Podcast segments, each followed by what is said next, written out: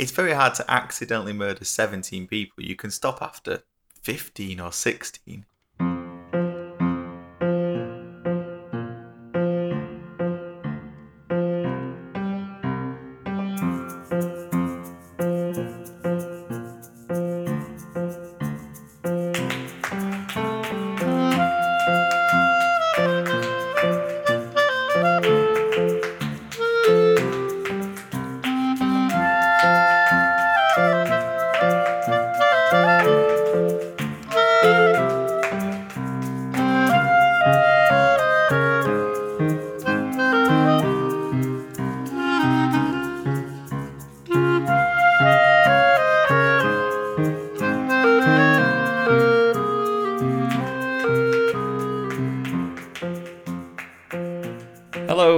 To the Electronic Wireless Show. I'm Brendan. It's the 27th of September. I think this is episode 18, not sure.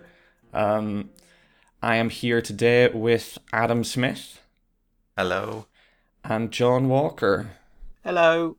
Pip isn't with us anymore. I mean that she's gone to PC Gamer, not that she's died. She's gone to live on a farm upstate. Um, but we do have John, which is like having a Pip. Yes. I'm nothing. No. I was I was hoping you would defend yourself, but you just didn't. Pip's way better than me. Well, there we go. Straight from the John's mouth. All right. Um, this week we have a theme because we're very organized, and our theme is because I've been playing a bit of Heat Signature. Things going wrong in games.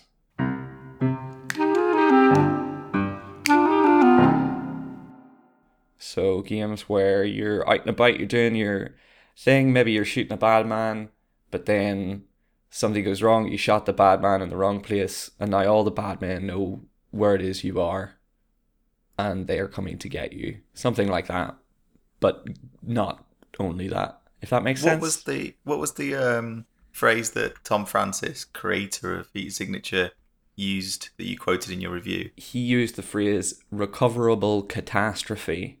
That is the one. Yeah. Um, but but I think that we should extend this in the theme uh, to be irrecoverable disaster or catastrophe can also be under the think- umbrella of the- things going the wrong. The key is that it has to feel as if potentially it is recoverable because otherwise, you know, there's no joy in it. You have to feel like maybe, no matter how much things are falling apart, you can hold it together. I don't think so. I think sometimes you can just revel in how bad things are going. I need to have the promise of a better, better tomorrow. You can't play Dwarf Fortress then. Yeah, no, because Dwarf Fortress, I've seen the fortresses that people build in Dwarf. Some people have nailed it. They've got the infrastructure down. They're running proper towns. I'll never do it, but I have to know it's possible. John, what's your favorite example of this not quite a genre?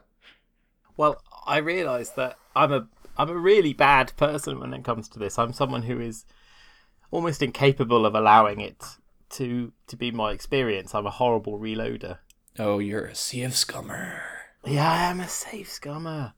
I don't I don't like it when it when everything's not gone the way I've intended. Like so Dishonored I think is a really good example. When you're trying to have a really lovely uh, non-lethal playthrough and then everything falls apart all at once. And you you realise, oh, I've accidentally murdered 17 people. And then I think, no, I don't want that to have been my reality, so I reload and then I pick a better reality. And you can do that with games. It's okay. It is okay. It's very hard to accidentally murder 17 people. You can stop after 15 or 16. Not when you get going. There's an Oscar Wilde quote in this somewhere. No, it's like peeing. You, you just have to go. It's a bit. I remember with GTA back in the day, where you'd be playing GTA and you'd be merrily just solving missions, and then you'd accidentally run over someone, and then you think, "Oh, I may as well run over a few more people." Then you just go completely insane and just start blowing up the city until the police are, and have sent the army out after you, and then you go, and then back to doing missions again. I, I start every GTA game and GTA like game like Watch Dogs and the rest of them. I always start them and I follow the rules of the road. You know, I stop at traffic lights and I let pedestrians go past, and I do it for about 20 minutes and then it's just doesn't it doesn't achieve anything it just makes it slower so then yeah it's everyone is everyone's fair game there's no point And then you just crack. You just crack under the societal pressure. Well there's must absolutely no consequences that's the thing there, there are zero consequences the police might get annoyed at you for a while but then they go away again and there's there's no consequences I do do the reloading thing depending on the game. Um, Hitman. I can't. I can't stand for things to go wrong in Hitman. what I need. I need to be good at my job, which is being a good hitman. no no no your job can be anything in hitman you can just be a chef who doesn't like that one customer and is going to poison him you don't have to be a hitman it's the whole But I point mean, yeah. But if I, for example, got into the chef, the chef's kitchen, and I was mid poison, and someone saw me poison the bowl and said, "You are poisoning the bowl," I'm telling the man outside. And then the man outside came in and shot me in the leg, or tried to arrest me. I I wouldn't pull out my gun and run away and start hiding around the hotel and trying to get into the bellboy's clothes, I would I would just restart because I want to poison the man. See, I, I will let everything play out until its bitter ending. I very rarely reload. Dishonored's a good example of this actually. When um, I played Dishonored 1, I really wanted to do a non lethal playthrough. And um, by the time I got to the Golden Cat, uh, which is the um, uh, brothel level, uh, I got to that level and managed to sneak in, and everything was fine. It was all going well. And then I got spotted, and by the end of the level, I'd killed every single guard and just thrown them all out of the windows, and the entire building was completely empty because all the civilians had just run away from me. And I was just like, you know what? This is it now. This is who I am. This is what I have to live with. And I did. And it was a very high chaos ending. But and it even changed the way I played the, the, the next level because I was like, you know what? That's I, I've broken now. So I kind of almost role played my own catastrophes. Which um is is how I get through life as well as games. It's uh you know, you roll with the punches. They do say that the first murder is the hardest one. It's true, yeah. Yeah. Yeah. It's important just to break your murder, pop your murder cherry. I, I in Dishonored I don't I try to do the non lethal solutions. Um, even though sometimes I feel to the actual, you know, the, the targets. Um, you can choose to I think in every instance, sorry, sirens. In every, that are coming for me, they've heard about the seventeen accidental murders. Um, but you you can choose to not kill the targets and uh, dispose of them non lethally. Uh, sometimes that seems much crueler because some of the solutions are really, really horrible. Um, but I even changed that as soon as I got to the point where I'd killed all these guards in the Golden Cat. I was like, I might as well just kill the targets as well now because my hands are, you know, out, out, damn spot and all that. I was, I was soiled. Normal, isn't it? Are there any games where you don't restart, John? Because I don't. When I play RimWorld, I just let things go to hell. I there there there have been there have been games when I've like I right I must accept I must accept my fate and I must accept. I think it's when it's a decision rather than an accident. So say you're playing Dishonored and you accidentally um you you you stun a guard with a dart and then he falls off a falls off a roof and dies. I'll often cheat then and reload and go no because that wasn't what I wanted to happen. But when it's a decision I've made, say the game says to me, you have to choose, are you going to um, do X or Y? And I choose Y and that leads to a death. I tend to say, okay, then I guess I chose I chose badly and I'll need to live with my, my, my choices. But then if the game is judging you and saying, oh, but now you're a bad person, I go, but I'm not a bad person, I'm a good person. And then I'll cheat. Oh, I get it. So, if, for example, you made some kind of renegade decision in a Mass Effect game um, that led to your teammate dying, you'd be like, "That's that's fine. I, I I'm gonna own that." Yeah, mm, I think I'm probably lying even then. really? Wow. I just don't. I do, not if someone dies. I don't want to accidentally. If I choose, oh, I can choose the, the I to sacrifice someone, or choose say, oh, I'm fed up of you. You deserve death now. That's fine. But if I make a choice I don't know is going to have a particular consequence, and I don't like that consequence, then I'm yeah, I'm a, I'm sorry. I'm just going to annoy everyone. But yeah, I'll just pick my better reality. Some of that comes down to how you know bad design as well sometimes because I, I really really hate it if I make a decision in a game and then my character behaves in a way that does not fit with the decision I thought I'd made. Uh, it's like you know, do you want to forgive this person or do you want to be angry at this person? You say, you know what, I am kind of angry at them, so you pick anger and then you rip their head off. And, and then you punch the reporter in the face. Yeah, like I I have issues with that. Um, what about because a lot of this depends on the length of the game to me. So in Hitman, you know, playing a mission can take quite a long time.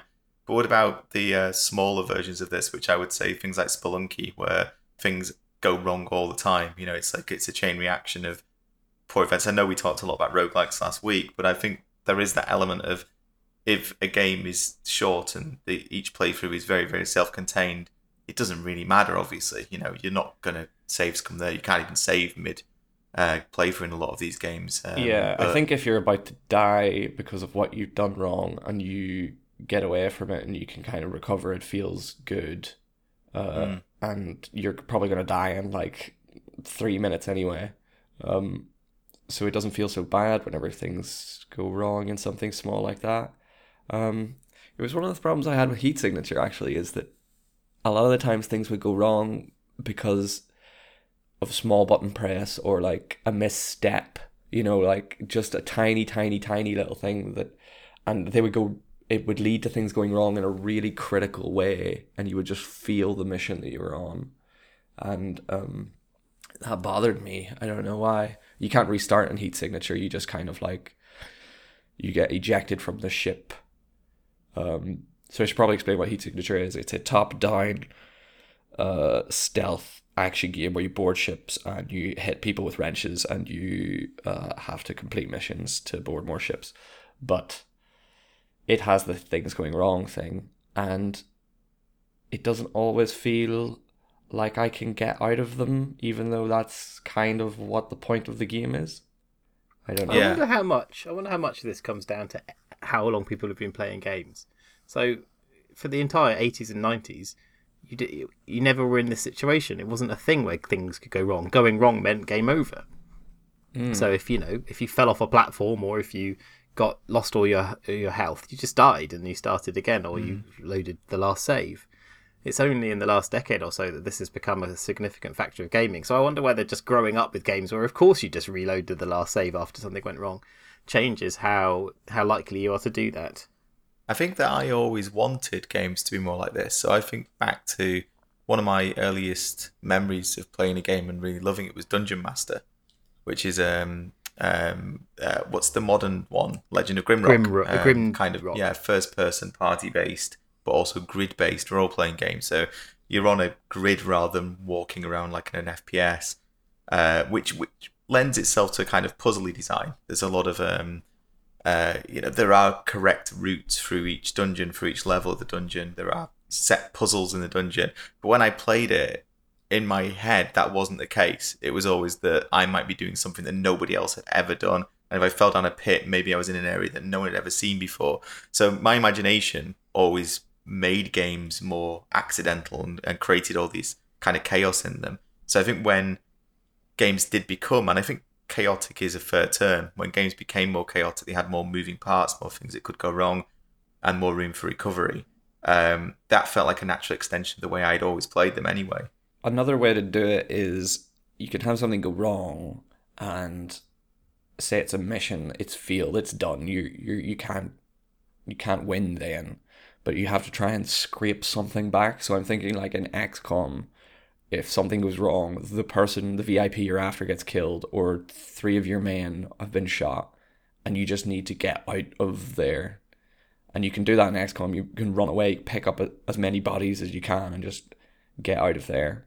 One of the significant uh, design changes between uh, Firaxis's modern XComs and the old XCOM is that that was much more the case in uh, the old XCOM games. And I think that's partly because uh, you can still do all of that in, in modern XCOM, but particularly as it's gone forward, so like from XCOM to XCOM 2 to War of the Chosen, which is the new the new version. Um, in War of the Chosen, soldiers are so specialized, and losing one can feel so bad because you're just like I, I lose all the skills. I lo- I actually have less possibilities now Whereas in the old XCOM, every soldier was basically the same, and you just gave them stuff, and that empowered them. Whereas now, you lose your best sharpshooter or your best psionics person, and suddenly your squads are just much less interesting. So actually, I think that there is a sense, in, and as I say, you can still do it. You can still lose an entire squad and carry on, but but um, but the game becomes less interesting when you lose people. I think, um, which which is slightly a problem for me. I still, I, I mean, I love those games, but but um, I kind of wish there were more disposable characters.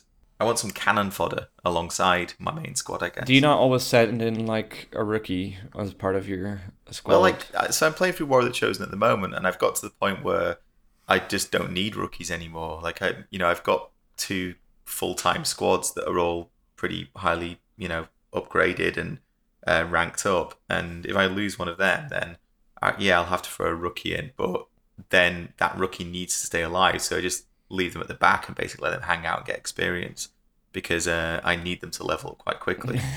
You're interning here at yeah, XCOM. basically, yeah. They're just they're just there to observe and learn. It's like they're shadowing somebody. So. I've had a longer term sort of version of this with Divinity Original Sin 2. You really struggle to say that name. I don't like it. uh, where I got to the end of the first big chapter for the second time, and this time sort of carry, you know, carried on. And I'm on the boat, and I had a look in my quest log, and I don't know. It, there's so many quests that I didn't complete from the opening island. Hmm. Some of them because the quest log is very broken. Yeah, So oftentimes you'll have it say you've successfully saved all the pigs, and then the next thing above it says you've just found out the location of some pigs, and then it says oh you haven't completed that because you've just found out like I don't know. So it all seems a bit broken, but there were loads of things I hadn't finished, like I that lady whose whose daughter has died, or and she gives you her teddy bear and she doesn't believe that she's dead, and and and there's that, and I've never found out where that goes. I have no idea what that what that leads to. And there were so many other things. It said I didn't rescue someone. I'm fairly certain I'd rescued. And what did I need to go and rescue them more? And I'm on this boat and I've left the island and I've realised I just have to suck that up. I can't I can't reload and then How just go around hoovering up quests now, can I? do you feel okay about it? Because it's one of the things that I mentioned in my review that I think is I think the biggest weakness of the game, and I think it's a fantastic game, is structural. Because I think that the way the acts are broken up is um, there's such de- definitive endpoints, um, and it's not that I want to be able to go back through the entire game because I think that there's decent narrative reasons for why it works the way it does. Uh, it's more that I do feel like I've just I'm done, and then I'm moving on to a new episode, and there's only a few things that really matter that carry over. And I wish there was more. I wish that I wish the acts spoke to each other more, basically. It's very it's very odd that it's like oh this this this permanence in that sense it seems quite good in that you didn't do this stuff and you've left that island and you're obviously not going to go back to that island now.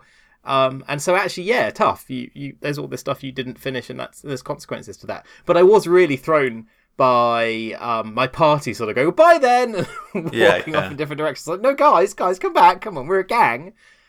I'm not going to have that bloody red prince instead. It's you guys The Red Prince is me. That's who I played as. That was my main Ah. avatar. Yeah, he's a lot of fun.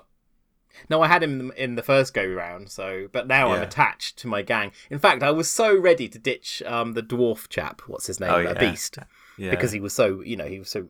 I, I don't know. I just I, I hadn't really connected with Beast. Um, and then I accidentally gave him a bunch of. This is fun to listen to as someone who hasn't really played that much of Divinity. I haven't really connected with Beast. It's true. Well, you know, me and dwarfs never got on. His there's history there.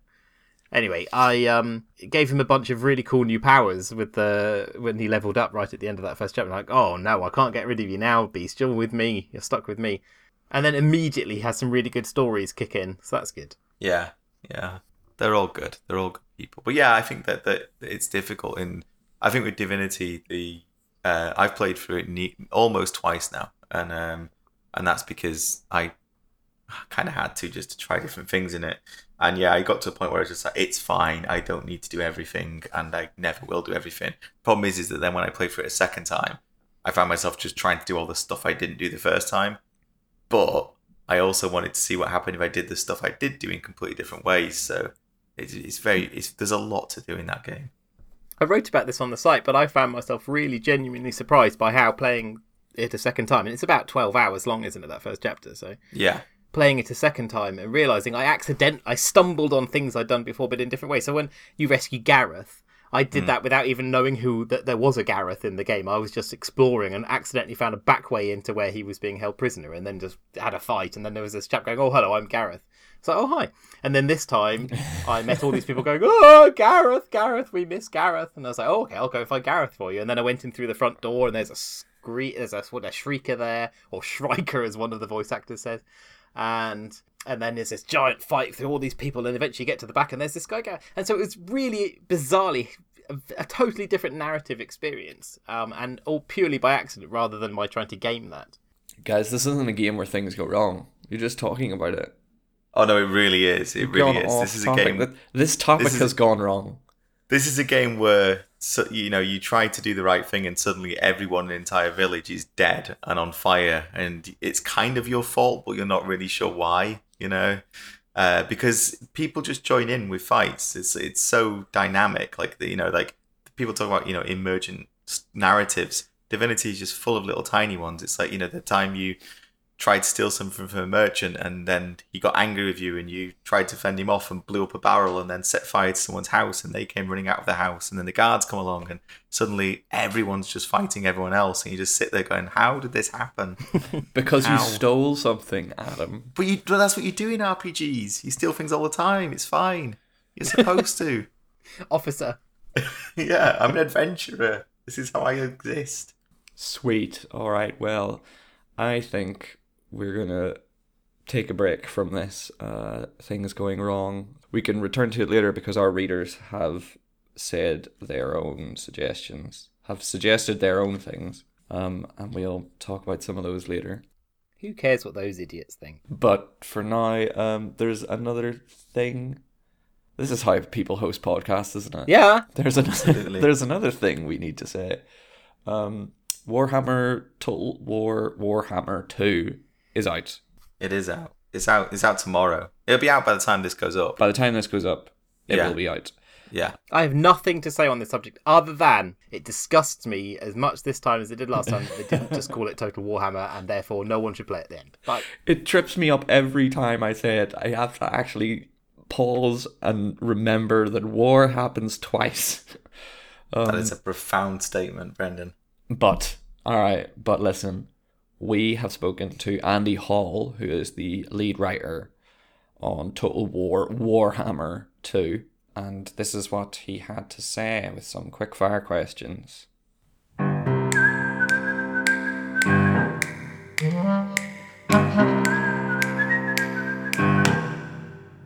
So uh, I'm here now with um, Andy Hall.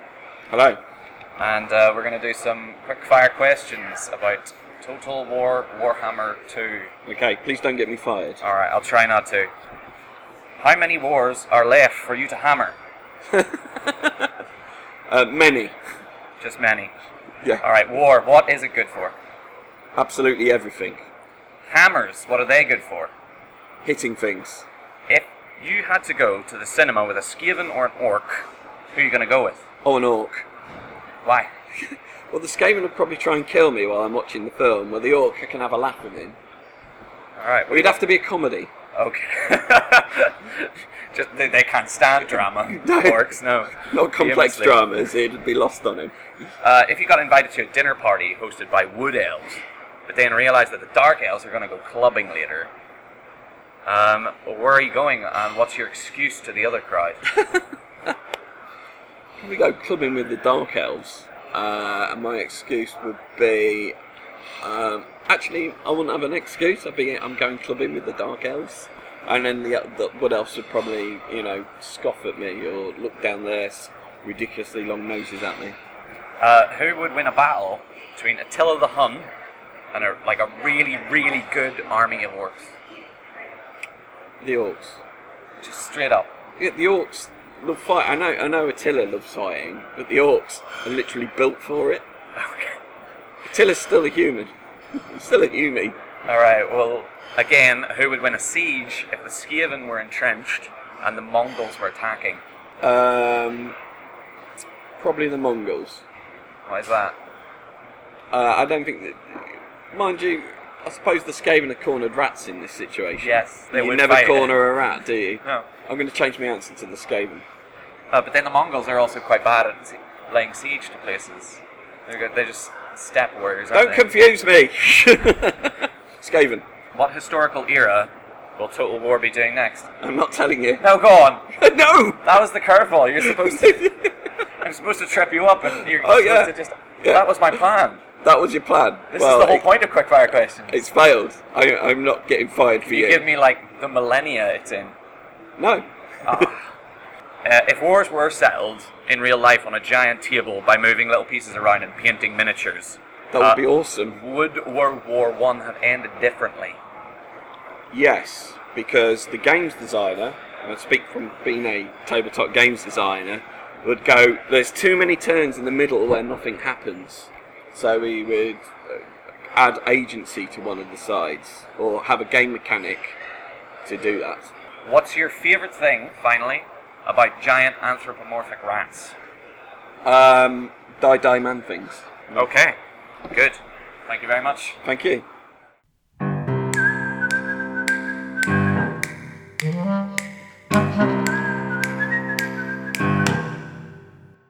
But it's important that we complain about Total Warhammer not being a thing. It's terrible. It's so stupid. It just would have been so cute, such good Yeah. marketing. Everyone would have got the joke.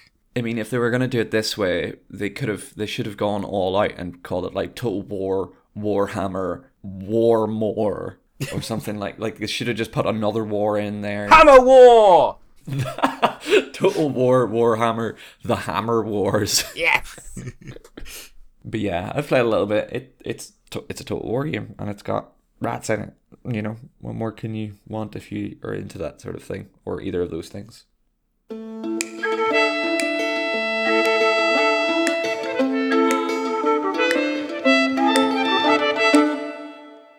Adam, Yes. you've been to EGX, and I know you've been to EGX, which is the giant uh, conference games show in Birmingham, because I was also at EGX.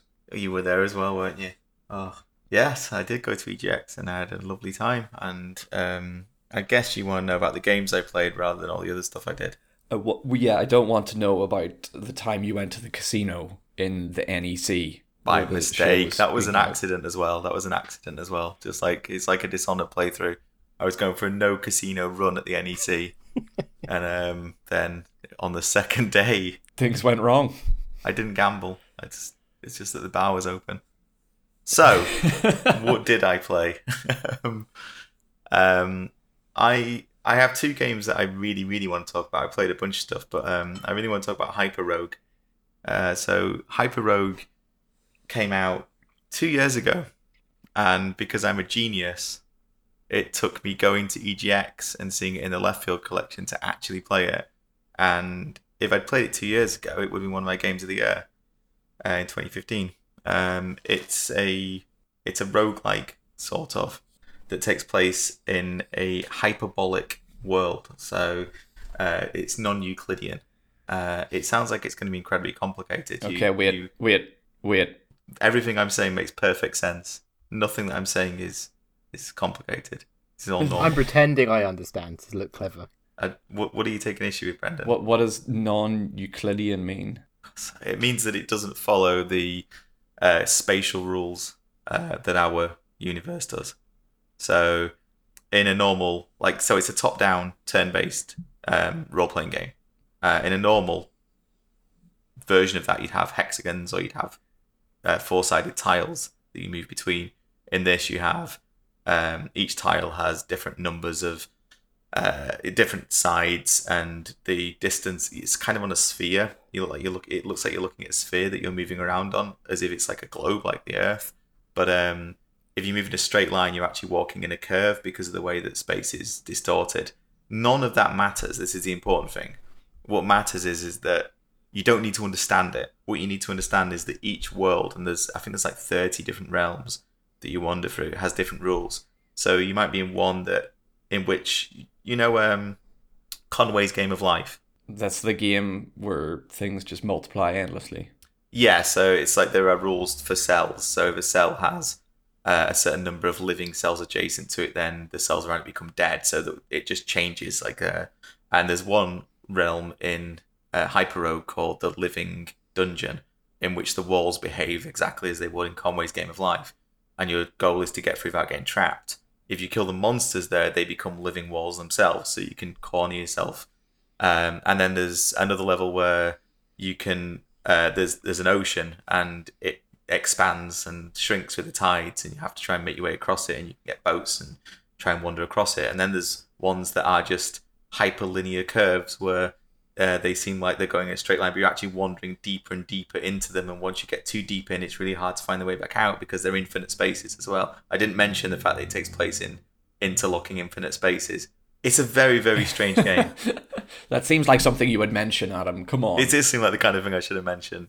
Uh, what's important is that it's all delivered really, really wittily rather than in a pretentious way. Everything is just very silly. Like there's one world called the Endless Plane, I think it is. No, no, the term, the the realm of infinite motion, I think it is, um, and eternal motion. And every time you take a step, the the land behind you collapses. So hence eternal motion because you can't stop moving because the world just collapses behind you. And the only creatures that live there is called running dogs, and they just run along, and they're the only things fast enough to exist there, and everything just collapses behind them. Uh, so they just destroy the world. They're just little dogs that run around yapping, and the world just gets destroyed by their movement. Uh, and you can lead them then into other worlds, and you know they'll just continue to destroy realms. It's just wonderful, and it's all very, very silly, uh, very funny, uh, and just incredibly clever. But it's one of those clever games that makes me feel clever playing it because I haven't got a clue. I do not understand anything that's happening uh, except the basics of I kill monsters and I collect treasures. That's what I do because it's that kind of game. But all the stuff about how the worlds work and how the physics work, I haven't got a clue. But it all makes sense while I'm playing it. It's just wonderful. Yeah, Brilliant. I saw you playing a little bit over your shoulder, and uh, it looked very interesting. And I thought, oh, that, that's a game that Adam likes. Isn't that nice? And then I asked you later on after we'd split up, what have you gone to play? And you said, oh, I just went back to play the same yeah, I thing. played it for like an hour and a half. Can I ask more about why you split up? I was annoyed with Adam for going to the casino. This isn't. You weren't annoyed with me for going to the casino. I wasn't. You're very was- supportive. I ve- I'm a very supportive person in general. But we, yeah, we, we needed to just see as much as we could, really, didn't we? So what Yeah. were you looking at while I was looking at HyperRogue? Um, I can't remember. um, I was in the casino, Adam. Um, uh, I looked at a few things. I liked um, Fogs, which is about being two dogs uh, attached to one another in the middle. Um, so you're two dog heads, and there's no dog bum. Um, I've done a little short post about it on the site. It was very fun, but I think the thing that I liked most from the show might be the other one you want to talk about. Which is No Truce with the Furies. No truce with the Furies. Yeah, Yes. that that's my favorite game from the show. we we played that kind of together. You stood behind me while I played and um, talked to the developers while I was a very very bad detective. Yeah, so we should explain. No Truce with the Furies is an isometric RPG, but it's not like the other isometric RPGs, is it? No, no, I don't gen I don't generally like that kind of genre of game, um, and it's very text heavy, like that kind of typical isometric adventure RPG. Um, but this is like I wanted to play more as soon as I got up to walk away. So it takes place in a kind of 1950s inflected world, but very quickly becomes clear that it's not actually our world. It's just um, it's I don't know. I'd say it feels like it's a world adjacent to our world. It's um like a kind of surrealist take on our world. Uh, it's never entirely clear how the tech works, or it certainly isn't at the beginning. There's a lot of stuff that is clearly not exactly as it is here. Um, but then some things are familiar, like you wake up with a hangover, which is incredibly familiar to me, and you go downstairs and you live above a karaoke bar, uh, um, which is very familiar to me, and and and the whole thing is that you you're constantly having conversations that then you'll get essentially your skill set is things like empathy and perception rather than shooting and stabbing. And but they have conversations with you. They'll interject while you're looking at things and tell you what to think about them. And and so there's this constant you know conversation with the voices in your head. Um, I described it to the lead designer. I said that um, it really reminded me of uh, Pathologic, and that in general it felt very much like an Ice Pick Lodge game in the sense that it has this very, very uh, literary um, weight to it, but is also incredibly funny and incredibly genre savvy. Um, and and it didn't surprise me to find that they're very good friends of Ice Pick Lodge, the developers, and that they have kind of compared notes. Um, but you know, it's like if Ice Pick Lodge were to make an isometric RPG, I think it would probably look quite a lot like No Truce to the Furies. Yeah, it's a very, very, it's a funny game. Um, one of the one of the times I was laughing as I was playing it, which I don't usually laugh out loud at games, but I was doing that here.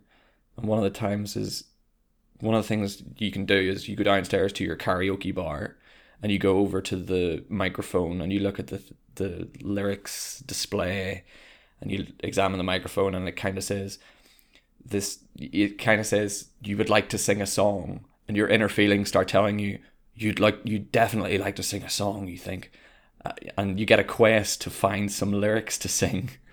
And it it two of the options come up and it's like I should sing something happy. And then the other option is no don't sing the happy song and it's just it, just has so many moments like this where The quest eventually becomes find a lamentation find a lamentation to sing that's he doesn't right want yeah. to sing a happy song. And if you go back later to check the uh, karaoke, um, the microphone, and get up on the stage later on just to see what happens, a little thought pops up in your head, and it's like, yes, you belong here. And it's worth noting that even though we're talking about the funny side of it, it's it's not a comedy game. It's an incredibly dark game. There's an entire section that we played where you're investigating the hanged corpse of a man who has been murdered, and um, and his body's putrefying, and it's uh, in grotesque detail as you try and examine him because you're a detective, so you're doing your job. Um, and in the background of that scene, there's uh, two young kids who are just screaming abuse, which starts as you know, you fascist pigs, and then goes to just all kinds of slurs and abuse. And Quite offensive slurs. yeah, incredibly offensive. Yeah, yeah, and they're like twelve year old kids. And uh, and it got to the point where Brendan's playing it, and he just pulls his gun on the kids, and then one of the kids is just like, "Go so on, then, worse." shoot me, take me out, take me out, shoot me," and you know, there's this sense of absurdity even at those really, really dark points where it is kind of almost funny because it's just so ridiculous. Um, but it's not a comedy game at all. It's just an it's a very absurd game. It it recognizes. is a comedy game. It's a comedy game. I don't think it. I don't It- think it's it is. dark as hell. It's Yeah, I mean maybe so. Yeah, I, I think I, I think it's definitely comedic, but I think comedy game leaves the expectation of jokes. I don't really think there are jokes in it. I think it's more just that the whole thing is textured with uh, like ridiculousness. Um, but we never found out what happened when you get past that initial point. So, um, uh, but I, I, yeah, I thought it was fantastic. Really fascinated by it. it's great. How did they describe it as Baldur's Gate meets True Detective? Yeah, um, well, there was a there's a great point when we were, I was having a conversation with the lead writer and designer about uh, genre, and I said, you know, like it's so nice to see an isometric RPG that isn't either cyberpunk or Dungeons and Dragons, and he said, oh, you know, it's like a, I spent a lot of my life playing things with Dungeons and Dragons in it, but I was like, why aren't games more like Tolstoy and Dostoevsky? And I was like, I want to hug you.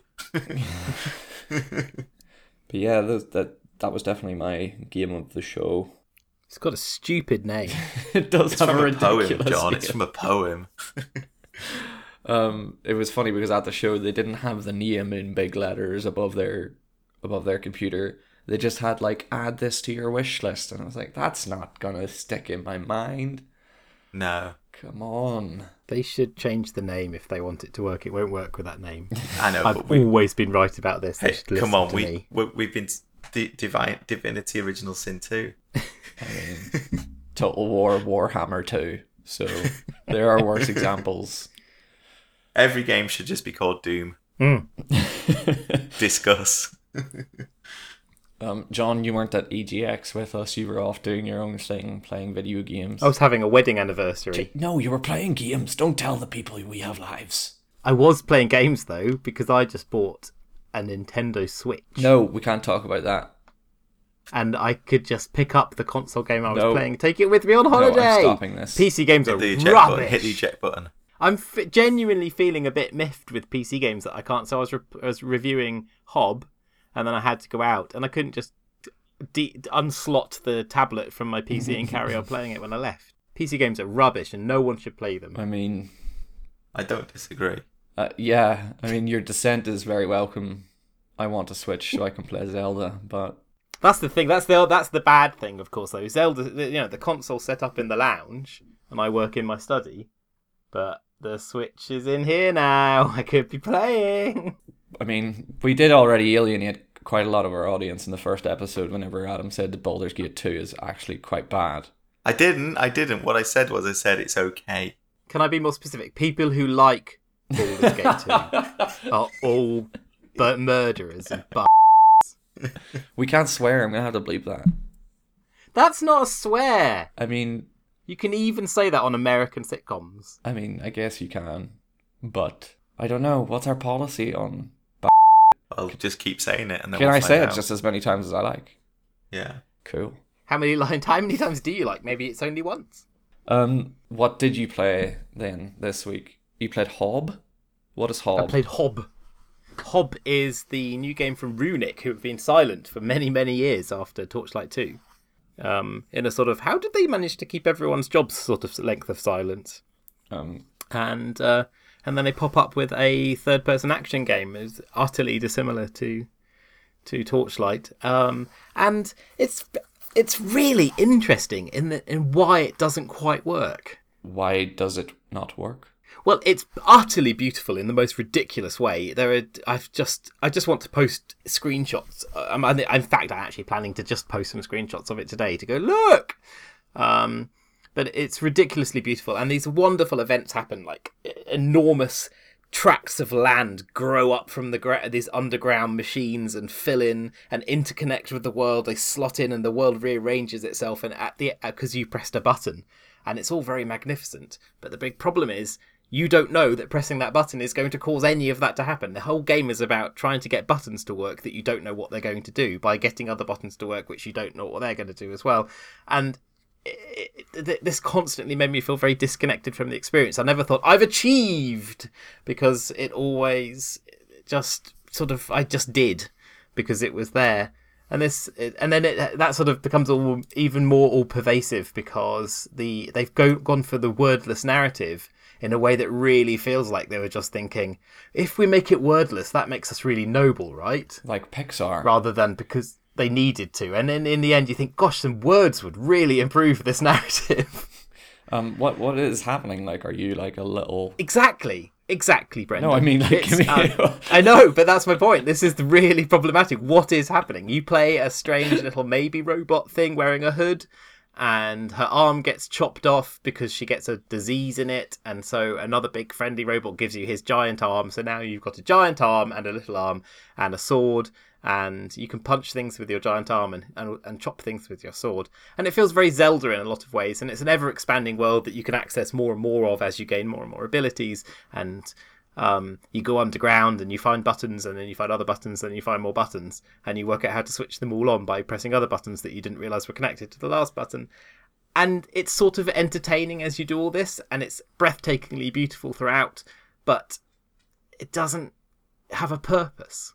It's odd i'm not i clearly i've seen some some reviewers going wow it's so interesting because it's so unspoken and, and vague and ambiguous and so some people seem to like it for that but It's like the guy down the pub who just doesn't say very much, so everyone thinks he's intelligent.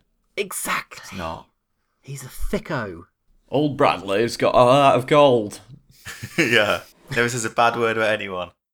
He doesn't say much, but when he does say something, it's all right. It's profound. Did you play RiME, John? Um, yeah, yes and no. I'm trying to remember. I thought you did. Um, It's the I think I did. it's the boy who goes around a Greek island more or less, and there's a big Yeah. bird that annoys him. yeah. In fact, I think you reviewed RiME. I think you did. Yeah. Probably this is a. I have a genuine problem. Yes, I did. Yes, It yeah, oh yes, of course, RiME. Sorry. Yeah. I, I, mean, it's such a unbelievably forgettable name. Yeah, no, exactly, Yes, it's yeah. absolute. It was absolutely beautiful. Did- did- it was, and it was completely combat free. did Hob remind you of that at all, or is it very different? It's not really. I think the key thing about RiME was the lack of violence, and that was Yeah, really yeah. defining. And Hob has, you know, constantly running around hitting monsters with a sword. So, Right, right. gosh, yes, I want to play RiME again. I played RiME uh, shortly after reading your review, and I thought it was brilliant. But I did have points where uh, I just wish it had given me a bit more direction. It's not because I found the the puzzles hard; I was fine with them. But but sometimes I did. Very very rarely, I think it's a great game. But there were moments where I was just a bit disconnected. I was like, okay, I just did that, and that made that happen. But why am I doing any? yeah, of this, I felt like that. I played I played it um for a good few hours and I stopped and didn't go back after I was kind of feeling like I didn't know why I didn't feel like I had any motivation to go forward and do all these puzzles. There was kind of a mystery about it that I think you're supposed to try and figure out. But Yeah, there that is wasn't there is an actual plot and there's meaning to it all, um, which I thought worked, but it's very very loose. And then it kind of at the end says this is what was happening, and you go, oh, of course. But I guess Hob has a similar problem. I think a part of it is that they replace the attack button with a sing button, and that makes a big difference. You suddenly have this really interesting way of being part of the world, Mm. and that's where Hob really fails. And I, I, I, do- I don't not recommend it. I, it's, it's, it, was- I had a lot of fun playing it, but I never felt part of the world. It was a game that happened to me rather than me to it. Whereas in RiME, the fact the way you engaged with the world, the way you're singing, brought life was something really special. I think. I remember the first time I ran into the actual. There's like little wild boars, Oh, they're so cute. And yeah, just the way that they interact with you, and the way that the little babies will run away, and the parents will try and protect them, and then you can realize you can just give them food, and it's just all it's, and genuinely really lovely. Like um, and it's a great combination of the actual behavior of them, the actual uh, you know as as creatures, uh, but also just the way that they fit into the world. It look it's, it really is beautiful that game. So Hob was your thing. You're not. You're like half recommending it. Yeah, I am half exactly half recommending it. Okay. People should buy half of it. All right. You play one half, I'll play the other, Brendan. Fine. I promise to play the second half because you'll never get to that part. Okay. I've been playing Heat Signature, which is another things going wrong thing. I won't talk about it for very long because um, we don't have a huge amount of time left, but uh, and we also have a review of it up on the website, which will probably explain this a lot better than I can. But it is the new game from Suspicious Developments, who made Gunpoint, um, and that's run by former games journalist who everybody in the world knows, Tom Francis. I've met him once. I, I don't think I've ever met him. Oh no, I must have. I've had pizza around his house. You see, now you can't see you. I have no opinion on Heat Signature because I watched telly on a projector upstairs in his house with Richard Cobbett once. See, when I say I met him once, I met him once so he could show me heat signature as a work thing at GDC. And I thought he seemed like a slimy individual. he is utter scum, I have to say. He is the worst. I mean, he's not. He's very, very not. no, he's lovely. Yeah, He's ridiculously lovely. He was um, a, a section editor on PC Gamer for many, many years, and that's why I knew him. He- I, I think that it's it's interesting seeing because I knew Tom's writing, um, and there's a very specific way that uh, Tom writes about games, um, or certainly certain types of games, specifically stealth games, um, and with both Gunpoint and Heat Signature, you can absolutely see his critical brain, um, and the way his his view of games and his uh, critique of games has led to the point where he makes these particular games. They're almost like responses to questions he's asked as a critic, which I think is fascinating. Yeah, they're very um, they're very smart and they're in in in a kind of cog like way. Like Heat Signature is, it's a really fun kind of little toolbox that you get. You see, as I say, you go into these ships and you have to try and either steal something or assassinate somebody or capture or rescue or all these different little objectives. And it's quite roguelike because you, you know, all the ships are randomly generated. The guards have different equipment depending on what ship it is and stuff like that. Um, so some of them might have shields that stop them from getting hit, and some of them might have heat sensors that will detect you within a certain radius, stuff like that. And you have to have equipment to deal with each of these guards, and that might just be having a teleporter to get around them, or a stealth shield to hide yourself from them, or uh, a, you can get a device called a subverter, which basically turns any technology against itself or kind of it kind of s- yeah it subverts the technology. So if you see someone with a shield and you know that you can't get past them without them trying to fire at you, you use this little device, this subverter on them, and you you just blink at it, and they don't they can't tell it has happened to them, and you step out in front of them, and they go, "There is a man, I will shoot him," and they take a shot, and it just bounces off the inside of their shield and kills them. And there's loads of little stuff like that, uh, and yeah, you can see like what you're saying is that they want to make this a box of toys for you to like mix around and see what happens. Um, so you can combine like your tel- your teleporter that will zip zip you in and out with a sword and a grenade launcher and shoot a window and see what happens when you do all of these things in this particular order. And it leads to it leads to what feel like really unique individual little stories that happen to you. Obviously everybody is going to have one of these or a collection of these silly things that happen to them. Um, so you'll hear that a lot. Like, but but when you when it happens to you, you feel like, oh, this is the best one. I have to tell everyone about the time that I survived the vacuum of space by by pushing the man I was supposed to rescue out the window and then catching him in midair in my space pod. Um, but it, it's a very fun game. It, it I got annoyed with it quite often when I died.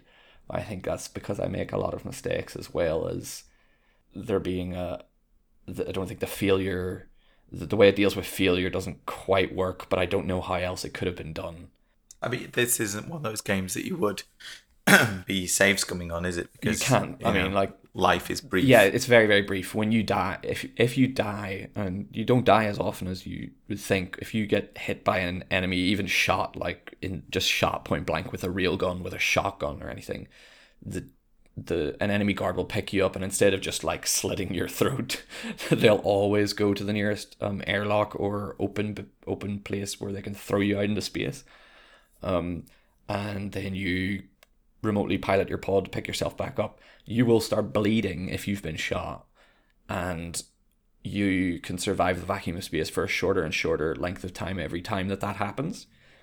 Um, but it's generally it, it's weird that it's forgiving in that way and I feel like a lot of the time when I get thrown out, I just don't go back to the ship because there's also alarm timers, and those alarm timers run down, and it never feels like I have enough time to do what I want or to plan my next move. So I just go back and do another do another level. I feel like it could have it could have afford it like I feel like if it had just killed you outright, I would have been f- more okay with that if I just had to be a new person again back at the space station. I don't know. Uh, but it, it it's still a very, very fun game. And for the price of it, I think it's 11 quid or something now on sale. I'm not sure. Um, I think for the price of it, you definitely get the your money's worth in ridiculous moments where you throw a wrench at someone and you knock them out. I did I did one thing where I realized when you throw a wrench at someone, it can knock them out. Uh, But you can throw any item, I think any item at someone just by pressing the throw button and then aiming it. And I thought, okay, I've got a wrench. I can swing that once when I hit this guy, and then I can throw my empty gun at someone, and that'll knock them out. And I hit one man with a wrench, and instead of throwing that wrench, I threw the gun at the enemy, and it just kind of hit him in the head, and he kind of went, "What? What?" he didn't. He didn't get knocked down. He just got like a bit annoyed, and just shot his gun at me. Like, "What are you doing? Like, why did you throw your gun at my face?" Um, and I just, I just, I really, really enjoy the moments like that. Um, but things do go wrong. To return to our original uh, topic, things do go do wrong go wrong. Yeah. and you can get out of them probably 50% of the time you can find a way to get out of them and 50% of the time you end up floating in space again um, but that's okay because space is fun Good. It's Hotline Miami with an astrophysics degree. sure all right we should have just said that instead of letting me speak for five minutes about this game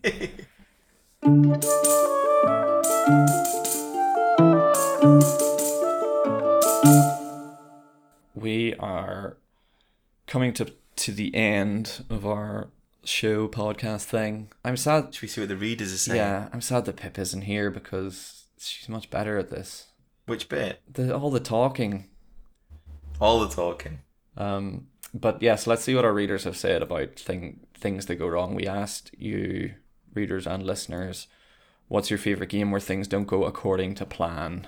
I'm trying to think of what would be my favorite example. I think mine is probably Spelunky. I know I already mentioned it, but because I like how short term that is, so that I don't mind when things don't go according to plan. Uh, and I do make plans, you know, I do hatch up little plans, short term as it is. Uh, yeah. Um, we've got someone, Colin H says Invisible Ink. Oh wow. Yeah. Okay. So I was wrong. Colin H is right. Invisible, Inc. is no. That's that's perfect. He says it, it's like a, a load of coiled springs packed in a damp cardboard box. Okay. Once again, we have an example of somebody who just has summed a game up better than I could in a thousand words. So thank He's you. He's hired. I mean, Yeah. he doesn't even need the new 280 character limit of Twitter to tell us that. He's he's done it in like a quarter of the space. heroic. And also, Invisible, Inc. is the perfect game of recoverable catastrophe because it because it's turn based. So for people who don't know it, and you all should know it because it's one of the best games ever made.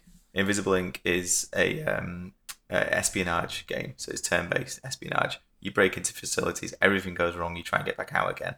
It has exactly what Brendan was talking about earlier, where even when one of your agents is down and everything's gone wrong and the alarms at the highest level it can go out and all the shutdown has happened, lockdown, so all the doors are closed, you can still get out and you can still get those downed agents out. You just have to think really hard.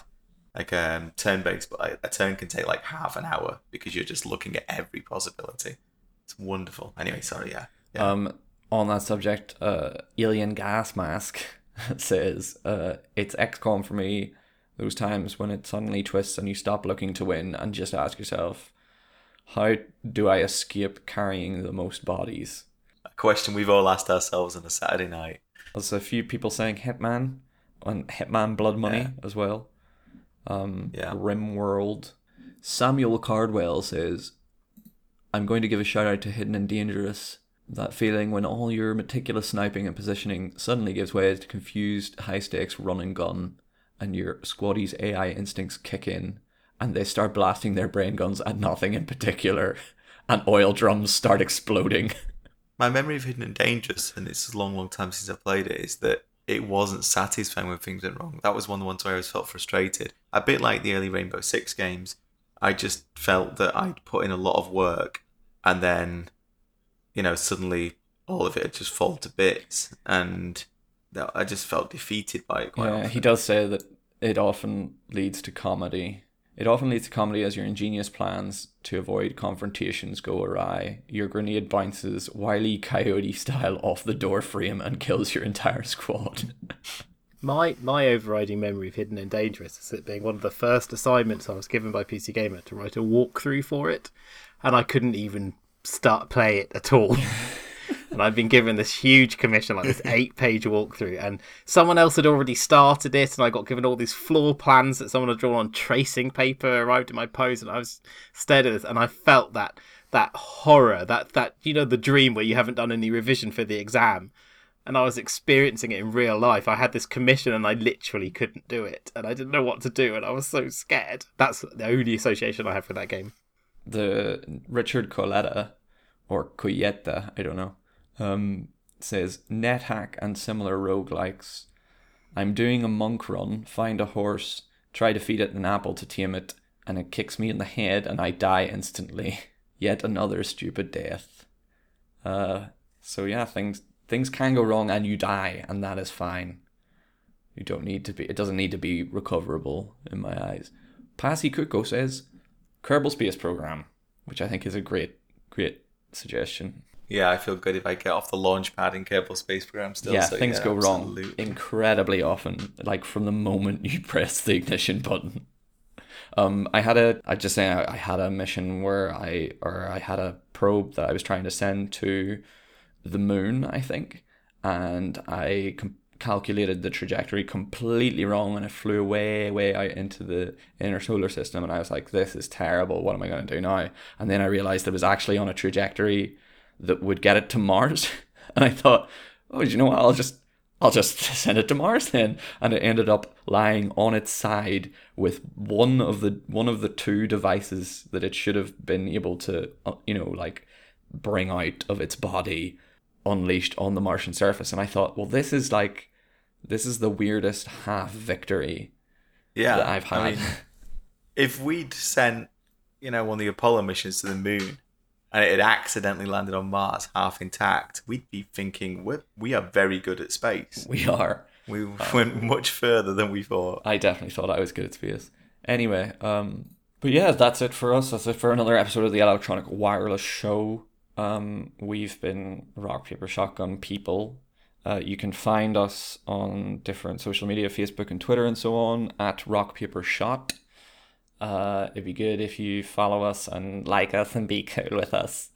Uh, if you want to review this podcast on iTunes, that also helps, or just giving it a little like on SoundCloud if that's what you're listening to, or commenting on whatever podcast uh, app you use. That'd be also good. Um, I'm Brendy underscore C on Twitter. Adam, what are you? I am non-economical on Twitter, And John, I am at botherer. Great. and John is one of these double-length Twitter people apparently. Oh yeah, I've got 280 characters, baby. Double the content from John Walker if you follow and they've him. cut me down to 70. It's basically it's a merit system. Yeah. Uh, but yeah, that's everything. Um, I believe. Thank you for listening. Bye. Thank you. Bye. Bye.